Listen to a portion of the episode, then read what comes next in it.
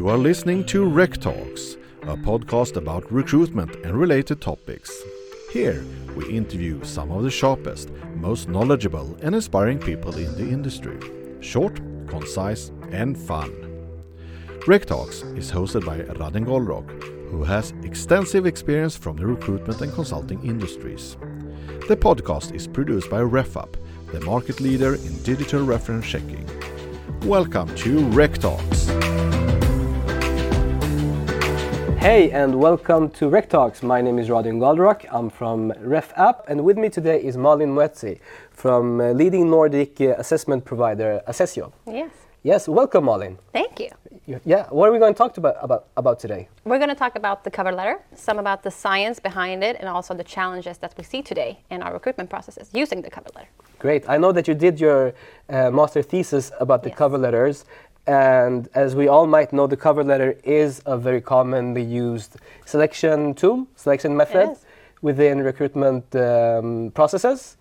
And uh, yeah, can't you just tell us a bit about what you found about the cover letter? Is it any good? Why do we use it, etc.? Well, let's start with the obvious thing. It's not a good tool to use, so let's just start with that so you know that you should just, you know, throw it out. But I'm going to tell you a bit about why. So, me and my partner, we knew that we wanted to write something within our area, which is organizational psychology. And we focused on the cover letter. So, what we did is we wanted to compare the cover letter with a personality test. And we wanted to see if there was any correlation on how you sort of describe yourself in your cover letter and also how you rate yourself in a validated personality test using the five factor model. So we asked a lot of participants to both send in their cover letter and also take a personality test. And we ended up with 170 participants.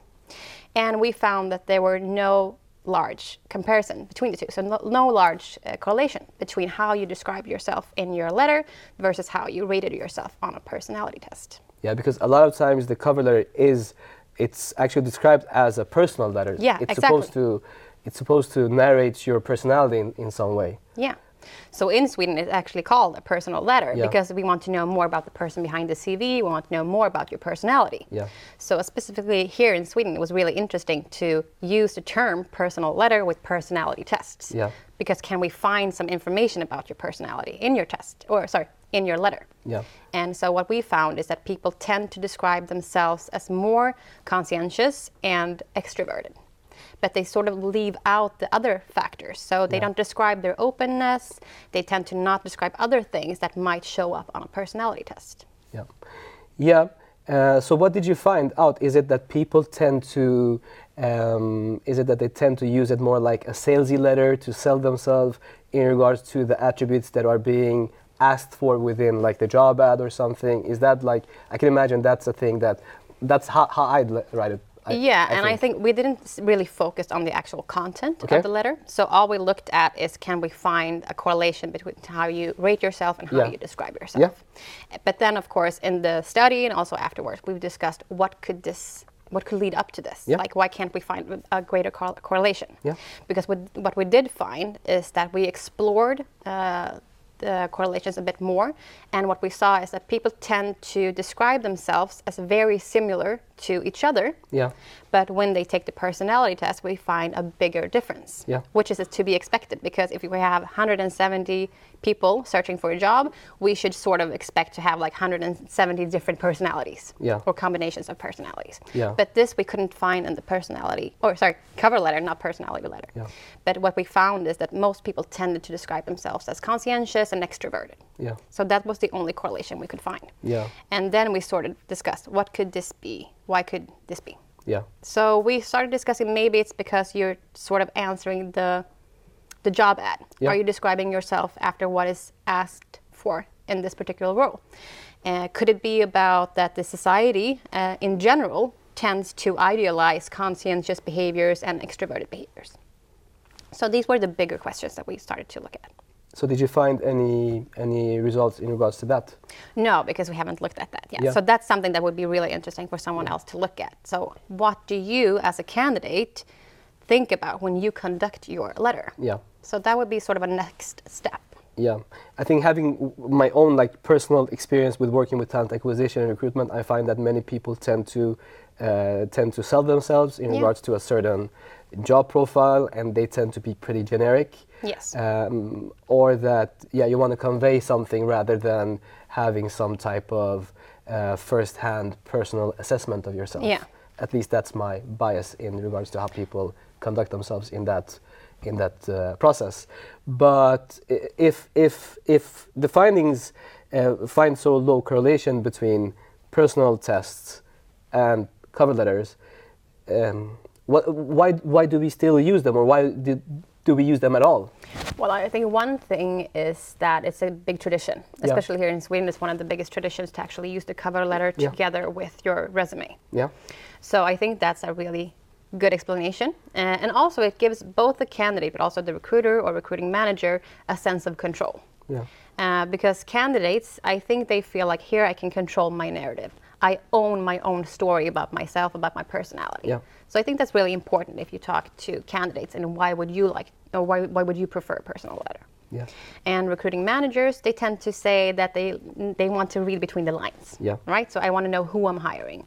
The resume tells me something about what you've done. The, the cover letter tells me more about who you are. And that's what people want to know. And so this is why we recommend that you should use personality tests instead, because that's a better way to actually gather information about who somebody really is. Like Yeah. what behaviors can I expect from you? What are your preferences? Yeah, and this might be somewhat of a leading question, but uh, in your experience as an organizational psychologist, which has the most predictive value? Is it psycholo- Is it the tests or the cover letters? Well, the test, obviously. Yeah, and, and that's also why like that's why it felt really comfortable for us to u- to use the test in this correlation study because we knew that that had the evidence Yeah. so we knew that if the cover letter actually has a high correlation then it's a good tool because we're measuring to a validated tool in Yeah. the process so that would confirm that we should use the, the cover Yeah. letter but as we sort of suspected it uh, didn't show any similarity Yeah, and and the the reasoning behind the the line managers, like when they want to read between the lines or get a feel for the person's personality, um, how does that like work? In a, is that scalable? Is that something that can be done by by line managers on en masse? That like I send my cover letter to five different line managers, and they all know ah. This is how this well they're all going to read different things between the lines Yeah. because they're going to have their own subjective uh, information they're going to interpret it but based on their own experience Yeah. and i think this is the greatest challenge when it comes to the cover letter it's not about how good or bad you as a candidate are at describing yourself Yeah. it's about the lack of structure and instructions because what i've realized when i've been talking about this uh, uh, this research uh, with a lot of practitioners out there is that different people tend to look for different things Yeah. some people want to know more about the personality. Other wants to know more about why you have applied for this job. Another one want to look at your communication skills, and someone needs to know more about what's in between the Yeah. lines. And that, in, in the point of view of the candidate, that must be quite a difficult, you know, It's how to impossible. navigate that It's because impossible. yeah, you don't know who the who's going to read your No. no. So it's more about who's reading the letter than who's writing the letter. Yeah, and just to t- take it back to like different types of validity points, that type of intuitive uh, interpretation, Yeah. I would gather has pretty low uh, value. Yeah. Yeah, it has. Uh, I mean, it's based on your gut feeling, basically. And- And, I mean, usually also, very few people actually read the entire letter.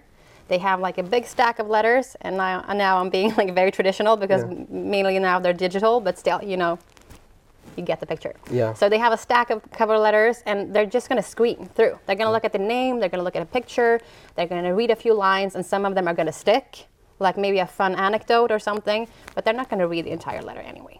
Yeah, got it. So if, if I'm a if I'm a hiring manager, talent acquisition specialist, or, or whatnot, and I have like I have my positions, I want to fill them, and I still want to work with like good, reliable methods. Uh, if I can't use the cover letter to get to know the person behind the CV or resume, how do I go about like setting up my process? Well, you should start with having a few selection questions. Yeah. Uh, so that's the first step because some people say, well, I want to know more about why you have applied. They want to be able to have a few informational uh, questions in the, in the beginning. So have a few screening questions or selections questions, like maybe two or three, Yeah, to sort of screen out: Do you have a driver's license? Yes. why have you applied for this job if that's important for you. Yeah. Uh, but then you should really conduct both personality test, problem solving test, but also maybe a motivational test Yeah. to measure someone's values. Yeah. That might be more interesting because there, it's better. It's a better tool to be more objective, but also more accurate in actually screening for the information that you say you are screening for in the cover letter. Yeah, makes sense. Is there? I think this is very interesting. Like we have this, this um, al- almost like legacy method that still runs with us, uh, and somehow is is is being a given process. But we should really we should really question it somehow. I think we should. I think we should always try to question our traditional methods. Some of them might work really well. We might- might need to update them, and some of them just doesn't belong anymore in our screening processes. Yeah, and great. Uh, going forward, do you have like any any con- conclusive thoughts? Like, if I want to uh, if I want to improve my methods or processes, where should I begin? You should begin with really like working evidence based. So really Yeah. go through the research and what selection tools or methods are highly ranked in validity. What can actually predict work performance? Yeah. To, because there's a lot of research on this. So start there and then start looking at your processes and really challenge status quo. Yeah, great, Malin. Uh, yeah, this was of of uh, great value, I think, for us and our viewers. And uh, thank you for for joining us. Thank you for having me. Great. Thank you.